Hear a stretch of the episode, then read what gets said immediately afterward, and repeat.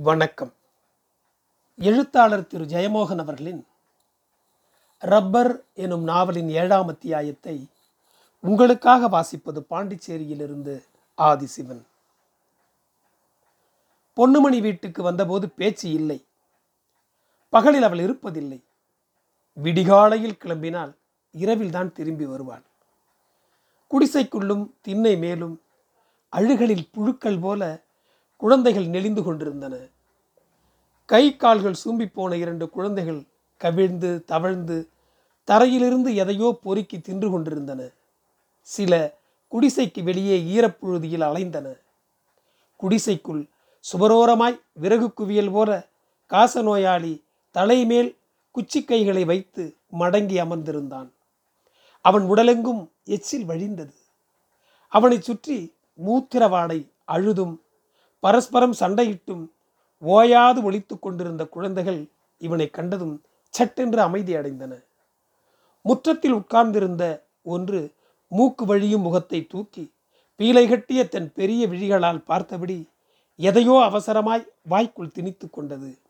வீட்டுக்கு பின்புறமிருந்து பொன்னுமணியின் அளவே இருந்த அவனளவு உரமில்லாத ஒரு சிறு பையன் வந்து குரோதத்துடன் பார்த்தபடி நின்றான்.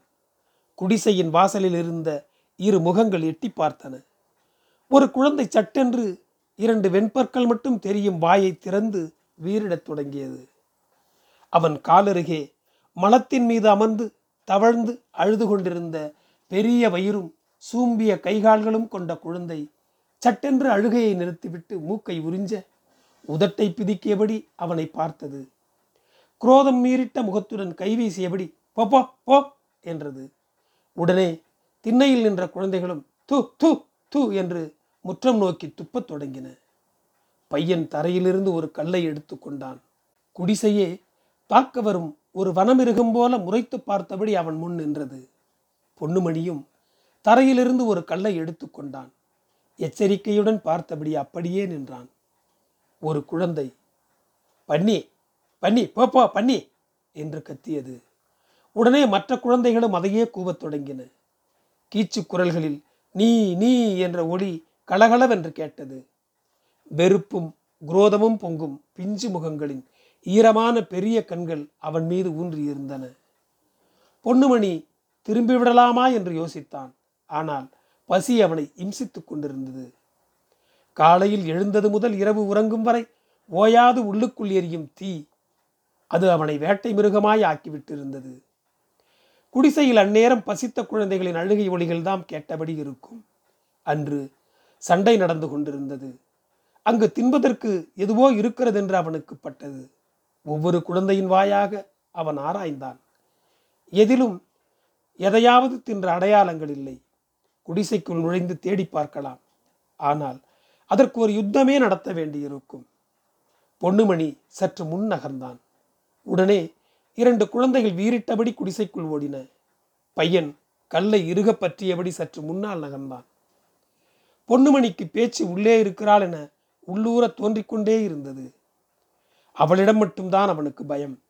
அவளை குடிசையோடு சம்பந்தப்பட்ட ஒவ்வொரு ஜீவனுமே பயந்துதான் வந்தன. பெற்று சலித்த பெரிய உடல் கருமையாக ஒரு தவளை எழுந்து நிற்பது போல் இருக்கும் உந்தி சற்று தொங்கி கிடந்த வயிற்றுக்கு மேல் மார்புகள் வெளிப்பக்கமாய் சரிந்து தொங்கி அசையும். இடையில் துண்டு மட்டுமே வேஷம். இடைவிடாத பிள்ளை பேறு. எண்ணிக்கை நிர்ணயிப்பது சுலபமல்ல. அவை சதா இறந்தும் வந்தன. எப்போதும் அவள் வாய் அசைந்தபடியே இருக்கும். எதையும் தின்பாள். இலைகள் குருத்துகள் மாவுள்ள எந்த கிழங்கும். இதற்கு மேல் எலி அணில் பூனை ஆகியவற்றை பிடித்து சுட்டு தின்பாள். பசி வந்தால் அவளது குரூரம் எல்லை மீறும். கையருகே சிக்கிய அனைத்தையும் எலும்பு முறிய அடிப்பாள். அநேகமாய் அவளுக்கு சிக்குவது நகர முடியாத காச நோயாளிதான். அவன் மூன்றாவது புருஷன். கைக்கு கிடத்ததை கொண்டு அவனை அடிப்பாள். கைகளை தலைக்கு மேல் வைத்து எலும்பு குவியலாக தன்னை அவன் ஆக்கிக் கொள்வான். எலும்பின் மீது கட்டை மோதும். பின் அடி அவன் கைகளை தாக்கும்போது பிசாசுத்தனமாய் சிரிப்பாள். அடித்து ஓய்ந்த மருகனமே அவன் தலையை தூக்கி வலியின் ஒளி தெரியும் குரங்கு கண்களால் பார்த்தபடி மிருகத்தின் குரலில் உணவுக்கு கெஞ்ச ஆரம்பிப்பான். விடியும் போது முதல் இரவு வரை குடிசையில் அவன் கெஞ்சல் கேட்டபடிதான் இருக்கும். இம்சை அவனுக்கு பழகிப்போன ஒன்று.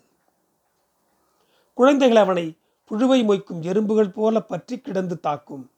அவன் மீது சிறுநீர் கழிக்கும். துப்பும் மண்ணை அள்ளி வீசும். உடம்பெல்லாம் எச்சில் நரகல் வழிய திண்ணை மூலையில் அமர்ந்திருப்பான். பொன்னுமணி மட்டும் அவனை ஏதும் செய்வதில்லை. பெரும் அருவறுப்பை தான் அவன் இவனில் ஏற்படுத்தி வந்தான். பேச்சியின் வீட்டிலிருந்து பொன்னுமணி துரத்தப்பட்டு வெகு நாட்களாகிறது. அகதிகளாய் உயிருக்கு நிச்சயமற்ற நிலையில் இருந்தபோது கிடைத்த குழந்தை மீது பேச்சுக்கு மானுட உணர்வுகள் எழுந்ததும் தன் குழந்தைகளுடன் கூட்டி வந்தது நிஜம். ஆனால் பிற்பாடு பசியில் மிருகம் போல ஆகிவிட்ட பிறகு அவன் அவளால் மிகவும் வெறுக்கப்படும் ஒரு பொருளாகவே மாறினான். அவள் ஆங்காரம் எல்லாம் அவன் மீது திரும்பிக் கொண்டிருந்தது. கால் முளைத்த போது அவன் வெளியேறிவிட்டான் காட்டில் படுத்தும் கண்டதை தின்றும் வளர்ந்தான். அவனை எங்கு கண்டாலும் பேச்சு எருமை போல ஒலி எழுப்பியபடி பாய்ந்து வருவாள். அவள் இல்லாத போது அவன் அவள் வீட்டை ஆக்கிரமிக்க வருவான். வெகு நேரமாய் அப்படியே நின்று கொண்டிருப்பது போல அவனுக்கு பட்டது. ஆரம்ப தயக்கமே பெரிய தடை. அதை உடைத்து விட்டால் எதையுமே செய்ய முடியும். பிறகு அவனருகே தரையிலிருந்து மலத்தில் புரண்ட குழந்தை இப்போது மெல்ல நகர்ந்து விலகிவிட்டிருந்தது. அவன் ஒரே பாய்ச்சலாக பாய்ந்தான். காலால் அதை ஓங்கி அறைந்தான் பூனை போல தெரித்து மல்லாந்தது. ஒரு கணம் அதன் குரல் சிக்கிக் கொண்டது மறுகணம் அது ஓலமிட்டது. ஒளி பொன்னுமணியின் வயிற்றை அதிரச் செய்தது. அதே சமயம் உடலை முறுக்கியபடி வெறியும் கிளர்ந்தது. பொன்னுமணி குடிசையின் வாசலை நோக்கி ஓடினான். அந்த பையன் கல்லை வீசி எறிந்தான். அது படவில்லை. எரிந்தவன் உடனே பயந்து வீறிட்டபடி பக்கவாட்டில் புதர்மண்டிய சரிவில் குதித்து ஓட ஆரம்பித்தான். பொன்னுமணி உள்ளே புகுந்தான். அவன் அடிக்கும் முன்னரே குழந்தைகள் வீறிட்டு அழுதன. அவன் சகட்டு மேனிக்கு அரைந்தான் உதைத்தான். ஓட முடிபவை வீட்டை விட்டு ஓடின. மற்றவை தரையில் கவிழ்ந்து கொண்டன. மெல்லிய மாமிசத்தின் மீது கைகால்கள் மோதுண்டபோது அவன் மனம் சிலிர்த்தது. உள்ளூர ஓடும் எக்களிப்பு நரம்புகளை சுண்டியது. அந்த உத்வேகம் காரணமின்றியே தாக்கும்படி தூண்டியது. தரை முழுக்க சுட்டக்கிழங்கின் தோல் கிடப்பதை அவன் கண்டான். அவனுள் கோபம் பரவியது. தனக்கு ஒரு அநீதி இழைக்கப்பட்டதாய்த்தான் அதை உணர்ந்தான். குடிசைக்கில் பார்த்தபடி அலைமோதினான் கையில் கிடைத்த பானைகளை போட்டு உடைத்தான். அவன் வெறி தணிந்தபோது குடிசை தாறுமாறாக கிடந்தது. கால்கள் சூம்பின. குழந்தை தரையில் குப்புறப்படுத்தபடி எதையோ மூடிக்கொள்வதை அவன் கண்டான்.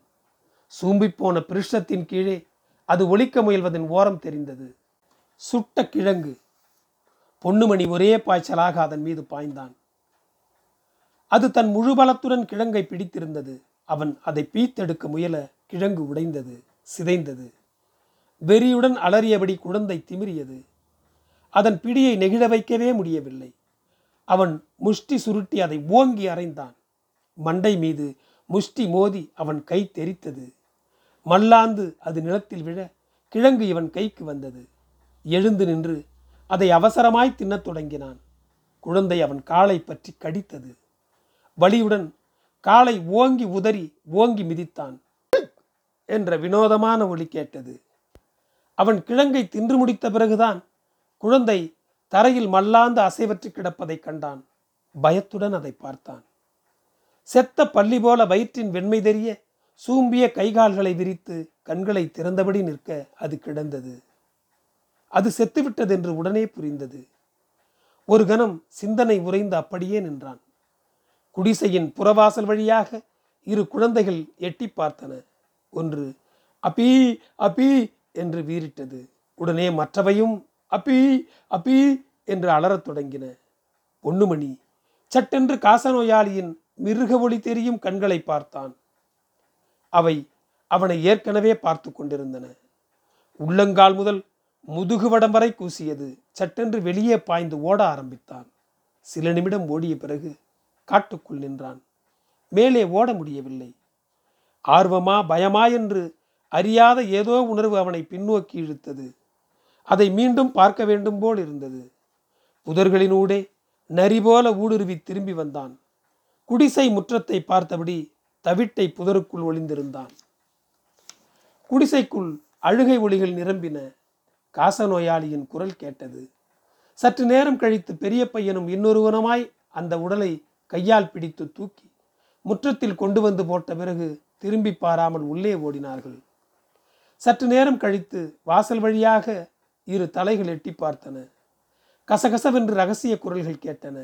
பிறகு இரு குழந்தைகள் தயங்கியபடி வெளியே வந்தன. ஒன்று திண்ணை மீது தயங்கி தூணை பிடித்தபடி நின்று கொண்டது. இன்னொன்று சற்று முன்வந்து நின்று திரும்பி மற்ற குழந்தைகளை பார்த்தது. கலவரத்துடன் பிணத்தை பார்த்தது. பிறகு தனிந்த குரலில் ரகசியமாய் பாச்சி பாச்சி என்று கூப்பிட்டது. பதில் வராமல் போவது கண்டு மீண்டும் மற்ற குழந்தையை திரும்பி பார்த்தது. அதன் முகத்தில் தவிப்பு நிறைந்திருந்தது. பின்னால் நின்ற பெண் குழந்தையின் முகம் சினுங்கியது. அது உதட்டை பிதிக்கபடி அழுகைக்கு தயாரானது.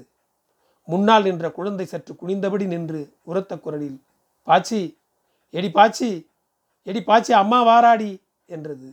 பின்னால் நின்ற குழந்தை வா என்று கை நீட்டியபடி ஆண் குழந்தையை அழைத்தது. அது திரும்பி போடி என்று கோபமாய் தலையை அசைத்தது. பிறகு திரும்பி பாச்சே யூ பாச்சே யூ என்றது. பாச்சி திரும்ப எழுந்து பின்னால் ஓடி வருவாள் என்ற நம்பிக்கையுடன் வீட்டுக்குள் ஓடுவது போல பாவலா காட்டியது. பெண் குழந்தை கையை நீட்டியபடி வா என்று கூப்பிட்ட பின்பு குரலெடுத்து அழத் தொடங்கியது. அழுகை சத்தம் கேட்டு குடிசையின் உள்ளிருந்து அந்த பெரிய பையன் வந்தான். உள்ளே போல என்று சிறிய பையனை அதட்டினான். அழுத குழந்தையின் தலையில் அடித்தபடி உள்ளபடி என அதட்டினான். குழந்தைகள் அழுதபடி ஓடின. பையன் பிணத்தை பீதியுடன் திரும்பி பார்த்தபடி உள்ளே போனான். கதவு சாத்தப்பட்டது. முற்றத்தில் பிணம் மல்லாந்து கிடந்தது. அதன் உடல் வெளிரி இருந்தது. தலை சற்று சரிந்து கழுத்திலும் மெல்லிய புஜங்களிலும் பச்சை நரம்புகள் தெரிந்தன. சூம்பிய கைகால்கள் இருபுறமும் விரைத்து நிற்க விரல்களை எதையோ பற்றுவது போல சுருட்டியபடி பிணம் கிடந்தது.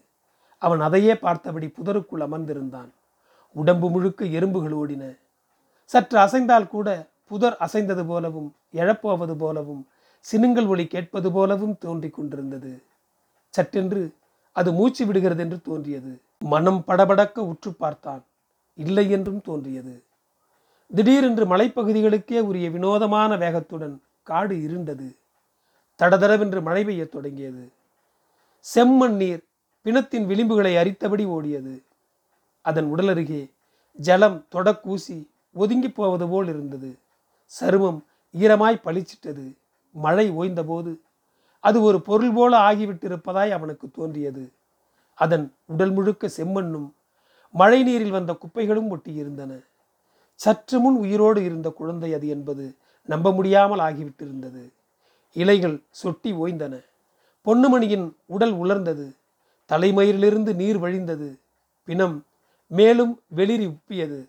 அதன் புறங்கைகள் விரல்கள் பாதங்கள் முதலானவை வீங்கி சின்னஞ்சிறு குழந்தையின் கைகால்கள் போல ஆயின.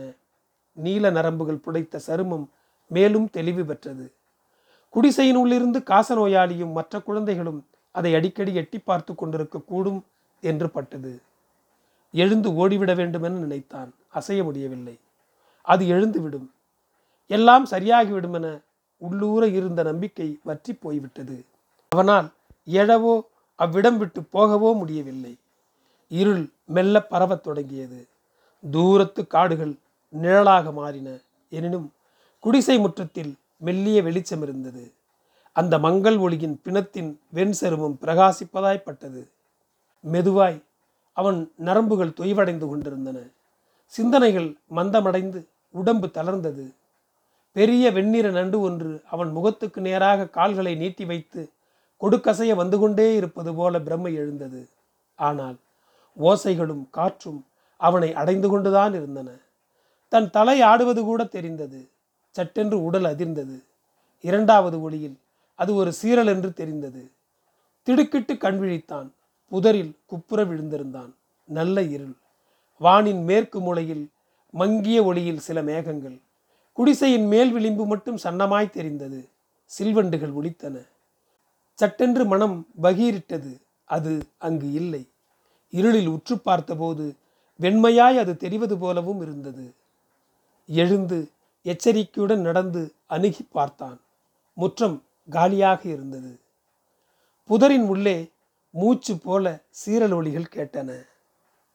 நன்றி தொடரும். என் குரல் உங்களை தொடர ஃபாலோ பட்டனை அழுத்தவும். உங்களுக்கு மீண்டும் நன்றி.